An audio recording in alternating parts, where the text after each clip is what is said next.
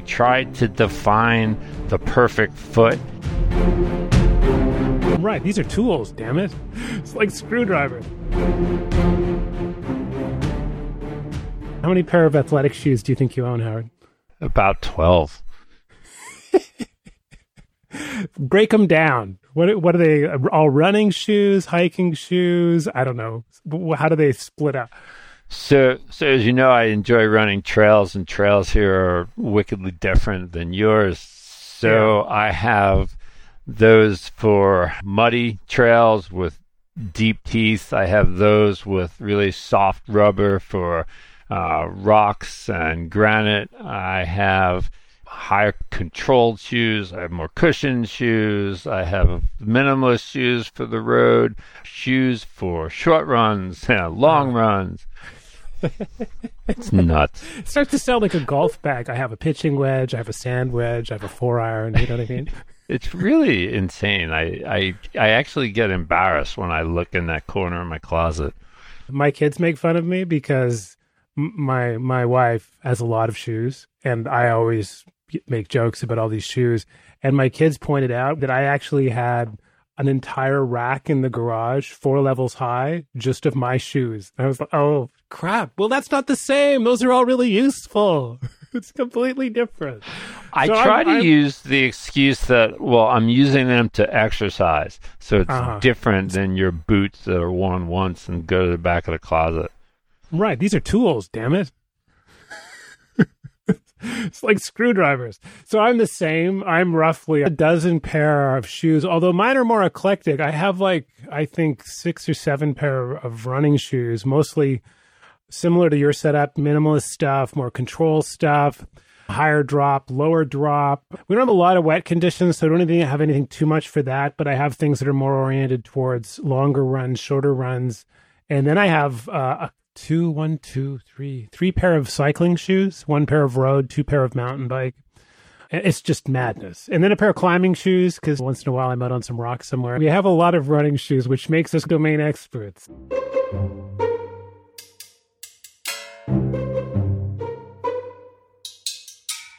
They're our interface to the world. We have a graphical user interface on your computer while your interface to the world, for the most part, as you're just moving around on a day to day basis. We don't walk on our hands very often. Uh, assuming you don't have a problem with your lower limbs, you're on your feet, and the thing that connects them to the ground is shoes. I think shoes do protect our feet. I'm a fan of evolution, so I can't necessarily give you a great explanation as to why else we have them other than fashion. However, saving ourselves from cutting or burning ourselves is a good thing. There's a series of books and articles about this, but the, being persistence hunters, hunters who were, we weren't than anything else. We could just keep going longer. And so we wore our prey out.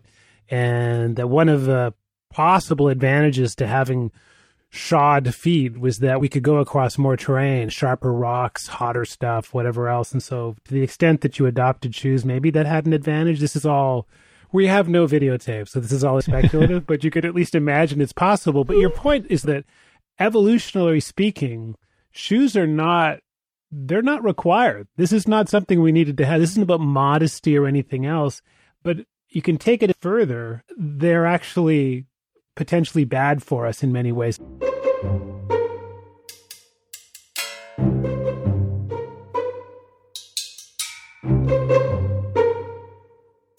Let's talk about what goes wrong. For a long time, I was just terrible at buying shoes, and I think most people are in terms of running shoes. I've been talked into buying the wrong shoe. I, I find that to be a big problem. Instead of buying the shoe that simply feels best. Or, of course, it, look, we all have our favorite colors, our favorite shapes, our favorite patterns.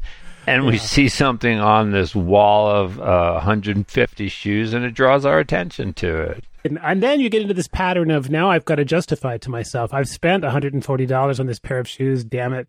I am going to like them. And that tends not to work out so well because your foot's not really that interested in how much you spent on the shoe. Your foot's more interested in whether or not it's cutting off circulation or causing cramps or whatever else. The mistake that I used to make the most was I consistently bought too small.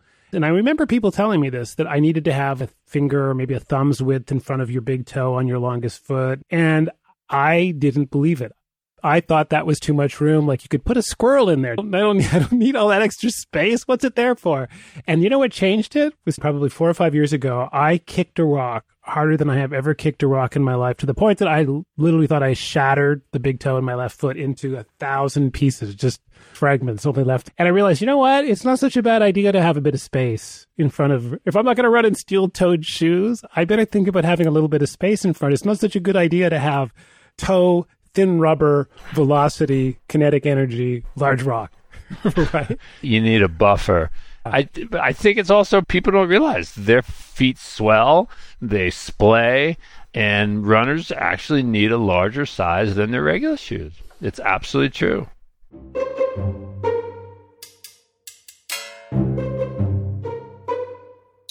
I, there are other changes in the foot. It's not just this anatomically correct and the influence of these constricting shoes.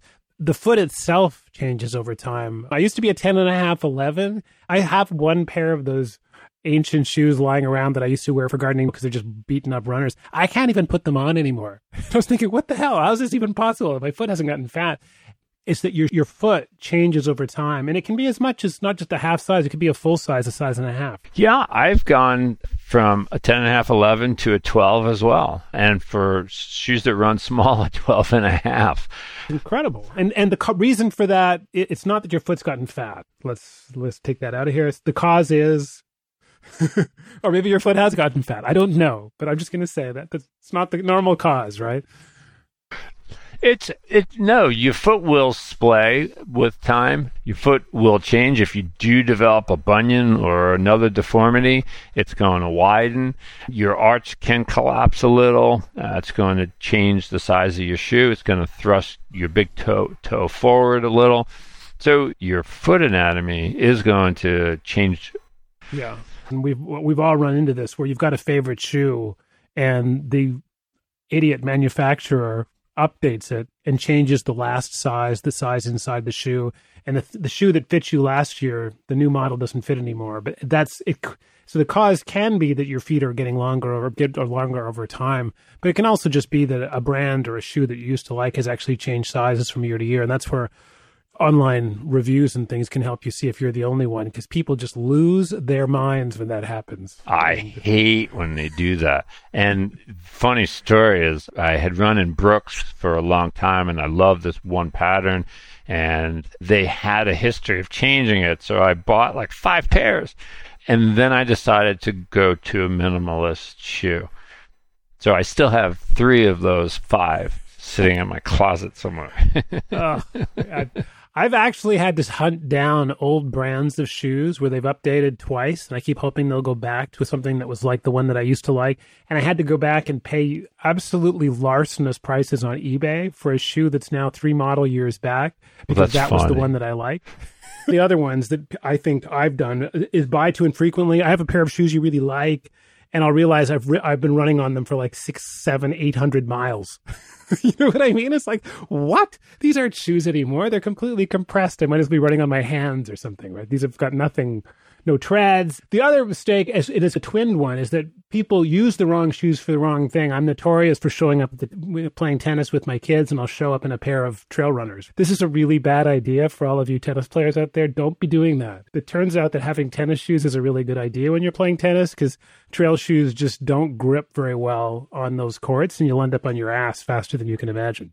Yeah, I agree. I think that it's it often comes down to the right rubber the right rubber and the right pattern, I think, is important for certain sports, especially with turfs, hard shoe, etc. You want to be able to slide sometimes, and sometimes you want that grip.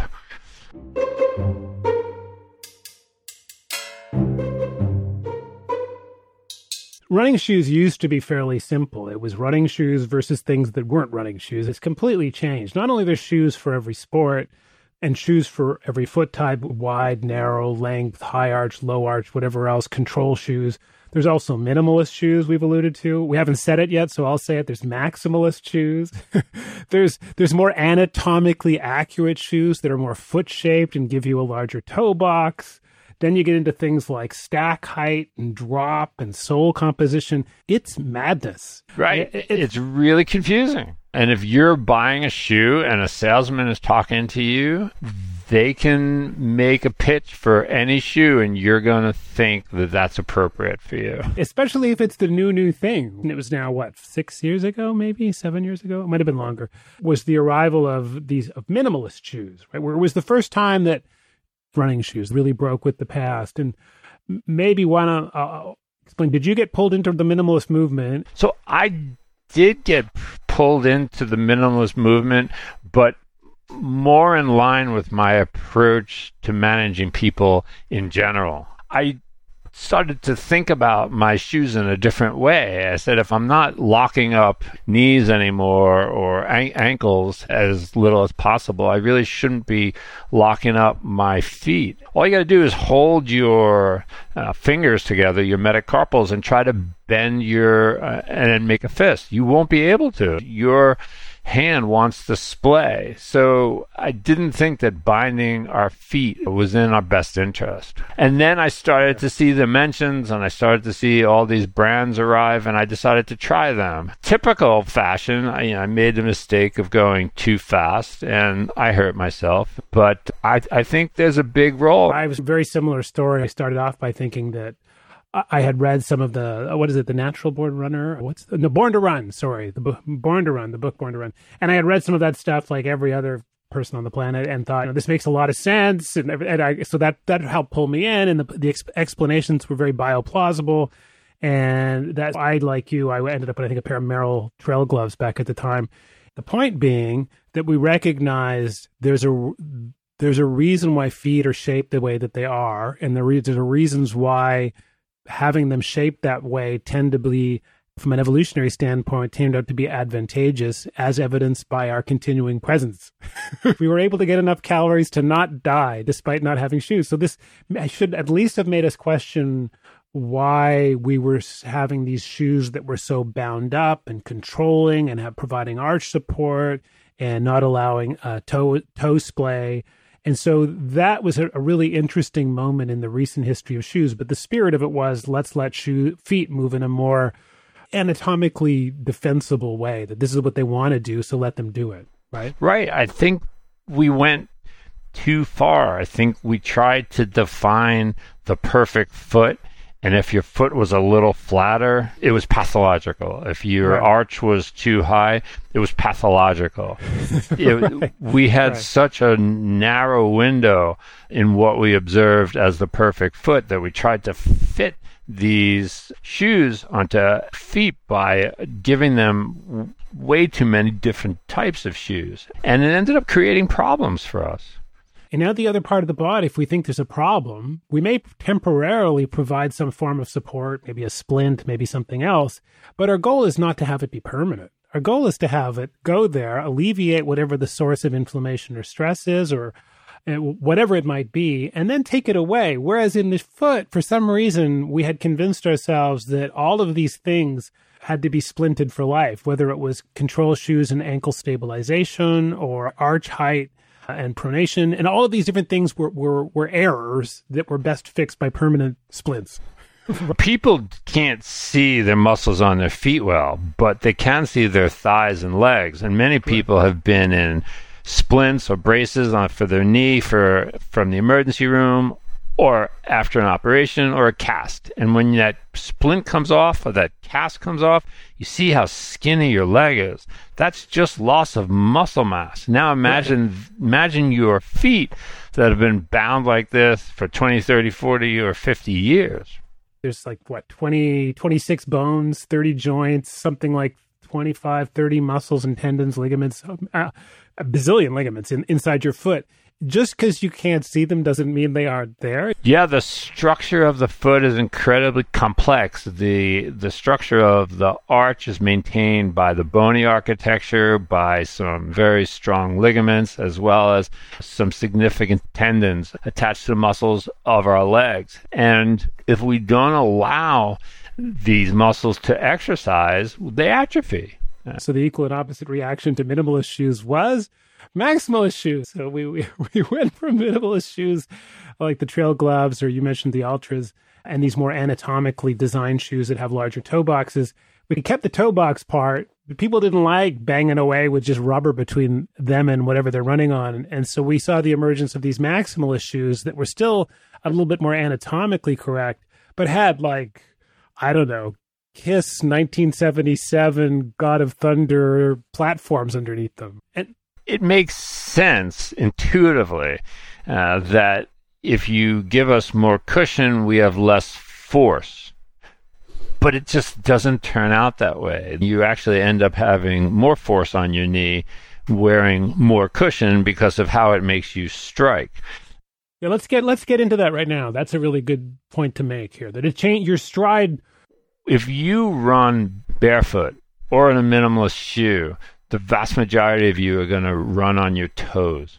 Evolutionarily speaking, in order to run, we developed a long Achilles tendon, a powerful gastroc, calf muscle, and the ability to cushion the blow so that when we land on our toes, the the Achilles uh, and the gastroc stretch eccentrically to cushion our load as the heel comes down and it gathers force so that you can push off from there.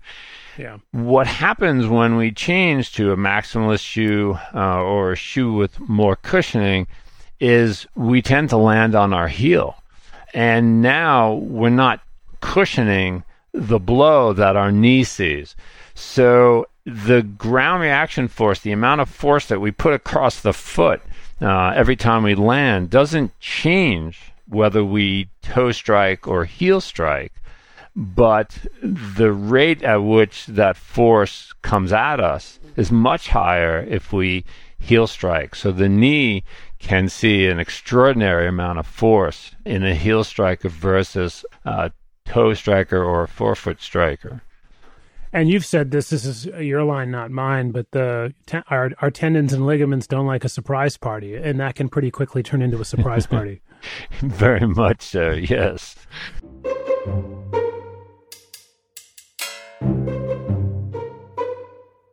So, what kinds of injuries, what what sorts of things do we tend to see that are just foot specific and may or may not be caused by a poorly fitting shoe? And and maybe start off with well, you've you've already just gone been going through this, right? The stress fracture is a good example.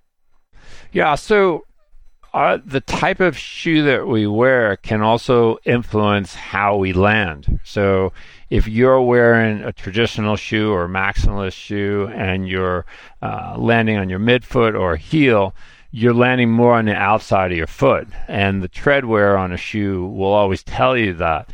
So you're putting more stress on the outer side of the foot and you can be more prone to to stress fractures there. It also changes the way that the stress is is distributed through the foot as you move forward to toe rise. So you're putting other metatarsals at risk. If you're landing on your heel, the muscles in the front of your leg, like the anterior tibialis, etc., are much smaller muscles, but now they have to work eccentrically to slow the rate at which your foot comes down instead of instead of using your uh, calf or gastrocs, which are much m- more powerful and evolutionarily speaking, those are the ones that were meant to slow the foot. So yeah. if we're using our anterior muscles, the ones on the front of the leg, to slow the foot because we heel strike, that's why we get shin splints and other associated injuries because we're using we're using evolutionarily speaking uh, we're using the wrong the wrong muscles for the wrong things but it really comes back to gait and running dynamics. Right. And it's amazing how just changing your shoe will make you run differently. Every time i put in a minimalist shoe i'm oh, landing on my toes and my and my calves hurt the next day because they've had a great exercise. And as soon as i go back to my maximalist shoes, my knees will ache and bother me. I see a tremendous difference. Yeah, and and there's also this notion of drop. The difference between your heel and your toe in terms of how level the shoe is across the bottom, where the heel sticks out a little bit more and the toes a little bit less, that's the drop of your shoe. And even that can can cause let's say you think you've got less padded shoes, but it still has you know, six or seven or eight or 10 millimeter drop on the shoe, you're still going to be a heel striker because the, the heel protrudes more. Right. Uh, I don't, I'm not sure where heels came from in the original, you know, design of footwear, but uh-huh. the place that shortens our Achilles. So uh, our Achilles is not used to standing at its normal length if you're wearing a heel. Yeah. So you got to be careful when you play with drops. Going from a one to a zero can get you out of running for six months easily.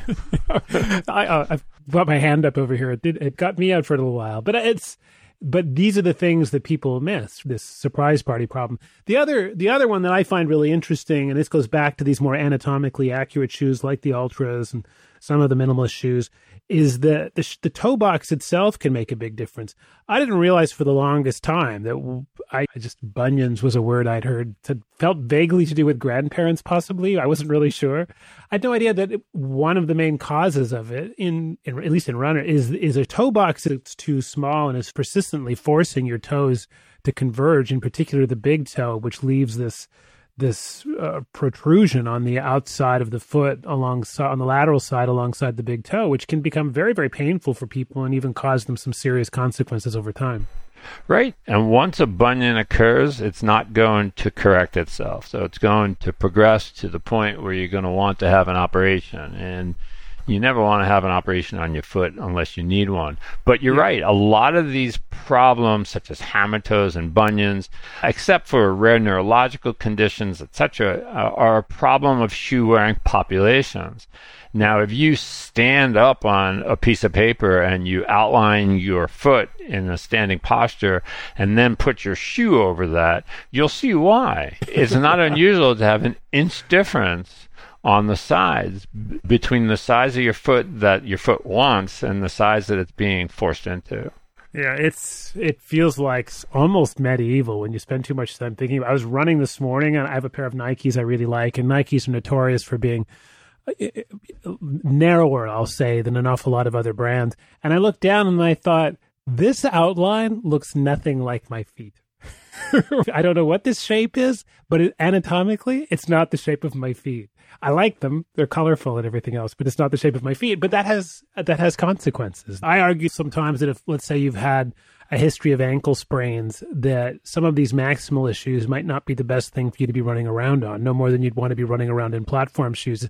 Is that just my voodoo, or does that make any sense to you? No, you're 100% correct. So we've talked about force straight up and down, right? The ground reactive force. But we have a lateral force and we have anterior and posterior force, or forward and back. So if your foot is higher off the ground because of a lot of padding, you're adding a lot of lateral stresses and risks. You're adding some instability, and there will be more medial and lateral motion in a shoe at foot strike with a higher shoe, a higher stack shoe than a lower stack shoe.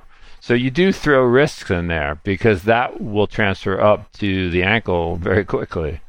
Yeah, and once you've had one, the your, the likelihood of having future ones goes up pretty dramatically, unless maybe you're eight years old and these things are still the, the, tendons and ligaments are still in good shape. For those of us who are not, I once had a an orthopedic guy tell me, I said, "Oh, I, I, just I went over really badly on my ankle." He said, "Oh, that's good." I said, "What do you mean?" He said, "Well, now you don't have any more ligaments to worry about. That was probably the last of them." I, I was like, "Oh, great! That's super reassuring."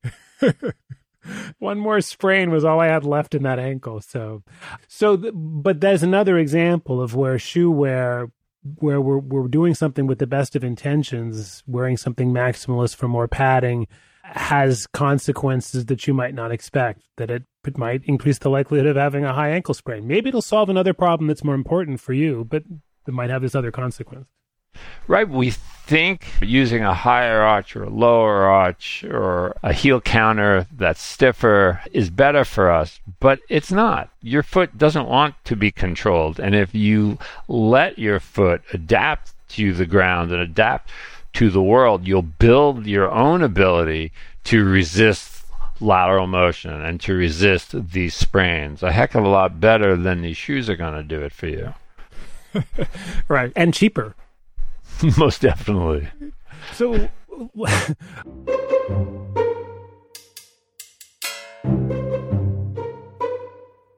is if you play Sherlock Holmes and look and look at someone's shoes, you can tell an awful lot. You can tell just by the wear patterns whether they're a heel strike or a toe striker, if they have a tendency to uh, to pronate. You can see all of that in the wear patterns on the shoe. And if I, have had it where I've sh- shown people that, and they act like I'm literally Sherlock Holmes showing up at their house. It's like, how the hell did you know that? Well, dude, look at the bottom of your foot. Look at your shoe. it's super obvious. And yet people don't look and the evidence of the way how they run and the consequences are right there in front of them. Right. I actually, if a runner schedules a visit with me, I generally ask them uh, to bring their shoes in with them if, if they have enough miles on them. And you do look for lateral wear. You look to see if they're landing on the back of their heel, if they're taking off on the toe properly. You can tell a lot. Yeah, you can tell, and you can tell a lot just by their feet as well, or by my feet. You may think it's entertaining that you've built up all these calluses, but the foot's response to repetitive stress, in particular in a frictional form, is a callus. So having all these calluses is not some badge of honor that look at me, I run long miles, I've got these calluses. No, it's a sign that something's wrong. Something's rubbing somewhere where your foot's not entirely happy about it. So it's built up a tougher layer of, or a couple of layers of tissue to protect itself. So eh, there's another example of where by paying attention to what's happening around your foot, you can actually get a pretty good idea whether something's slipping, your shoes are too short, you're developing calluses on the fronts of your toes. This is all evidence sitting there right, th- right there in front of you. I don't need someone else to tell me. Right. Uh, that's definitely an issue where the location matters. So if I see them on toes, if I see them on the outside of the foot, then it's a sign of problems. If I see it on, under the big toe, I'm not necessarily worried because that's your landing and takeoff point. But it definitely comes into play. Yeah, but if it's on the side of your big toe or something like that, I'm right away. This is a problem. Your foot's trying to splay. Whatever you're wearing is preventing it, and bam, you know, you can sand it down. All I knew a guy who used to sand it down like every month or something. It's like stop belt sanding your foot and get shoes that fit. this is ridiculous. Anyways, I, people are people are unhinged. So that's one of the examples I give you. You listen to them, pay attention, look at what's going on and others are, I never used to do this, but I do fairly religiously now, rotate shoes. What's your feeling about rotating shoes, other than obviously for different terrain, but going back and forth between minimalists and others and uh, just not always wearing the same shoe every time you go out? Yes, I've I've gone to try and run in more minimalist shoes more often than not. Unfortunately, as you probably know there's a very fine difference. You can't go possibly or partial minimalist shoes. You can't use a quote unquote minimalist shoe with some midfoot padding. As soon as you start to add anything to a minimalist shoe, it changes you back to a heel striker. But definitely trying to run in a more minimalist pattern more and more. And I must say that I'm finding a difference. My feet feel differently the next morning. They hurt less after a long run. But you're absolutely correct. Every shoe is engineered differently.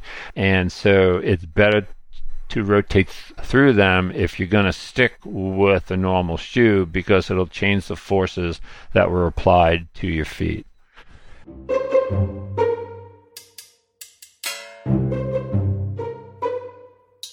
I was mentioning this a bit earlier, retiring them sooner than you think. Just because you don't have holes in the bottoms or sides or whatever else, that doesn't mean this shoe is good for another 200, 300 miles. Yeah, yeah, there's no doubt, especially with a lot of the more cushiony ones, they are only lasting 150 to, to 200 miles. And some, like the Xeros, will guarantee their sole for 5,000 miles. But I think th- 300 miles is a, g- a good threshold for you to change your shoes at. Yeah, I was saying this to someone the other day, and they're like, "Yeah, well, and how am I supposed to log all of this?" And, well, it's actually pretty easy. Just put them all. Strava, I, I Stra- right? I yeah. use Strava. We both use Strava. Put it, put it in. Log the shoe that you used and whatever you did, and eventually you'll see the distance you ran. I have friends who who use Strava and haven't changed their shoes that they have logged on there, and I know one guy has like 10,000 miles on one pair of shoes. I sent him a note the other day saying, I think it's unlikely you've run 10,000 miles on those shoes. He's, oh, I keep forgetting to change. But the feature is there. So feel, feel free to use it because it's going to, it's going to make a big difference.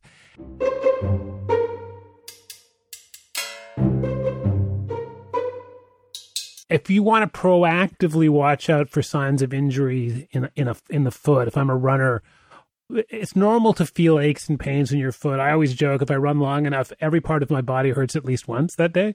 So for me, it's perfectly normal. Something's going to hurt. It's just as long as it keeps moving around. It's not the same thing on the entire run, but on the foot, what are the what are the, the ringing maybe the, the distant alarm bells and then louder alarm bells that people should watch for in terms of indicators that something's wrong and you might want to stop so to me it, it deals with the location a lot i see a fair number of calcaneus stress fractures metatarsal stress fractures. If if you have a pain that alters the way that you run, or you're taking something for it, or you're making your run shorter, you need to see someone. If you have some achiness at the end of a run, I'm really not concerned. If the next morning the pain is minimal, by the time you're up and moving around and out of the bathroom, you probably don't have to worry about it. If the pain the next day is worse than the pain was the previous day, you may want to have someone take a look. So let's summarize. Just how important are shoes? Do they prevent injury? Do they cause injury? Is this all just fashion? Where do we come down on this? These shoe patterns don't matter. There's no change in injury prevalence, whether you're wearing a maximalist shoe, a minimalist shoe, a well padded arch, etc. It turns out you need to run in the shoe that feels right for you. It shouldn't feel tight. It shouldn't feel constricting. You shouldn't feel like you have too much or, uh, or too little little room in it. Don't listen to the people who are trying to push you into a certain sh- shoe type. Yeah. I'm a sucker for everything that's new. Another box of shoes just showed up at the house today, and my kids just rolled their eyes at me. So someone else could take your advice because I'm clearly not using it. But, anyways, thanks, Howard. You're welcome, Paul.